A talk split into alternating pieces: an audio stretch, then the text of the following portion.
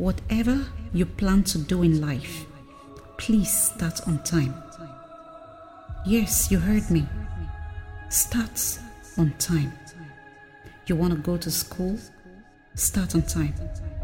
You want to learn a skill? Start on time. You want to get married? You want to have children? You want to relocate abroad? Start on time. You know why? The energy you have at the age of 20 can't be the same by the time you are 40.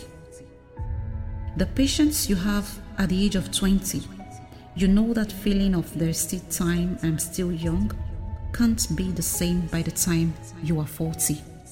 But most importantly, why you should start on time is so that you can rest on time as well and long enjoy the fruits of your labor. It is true that people can be victimized by unforeseen circumstances, but if you're not a victim, start on time for your own good. Victoria Lords, everyone.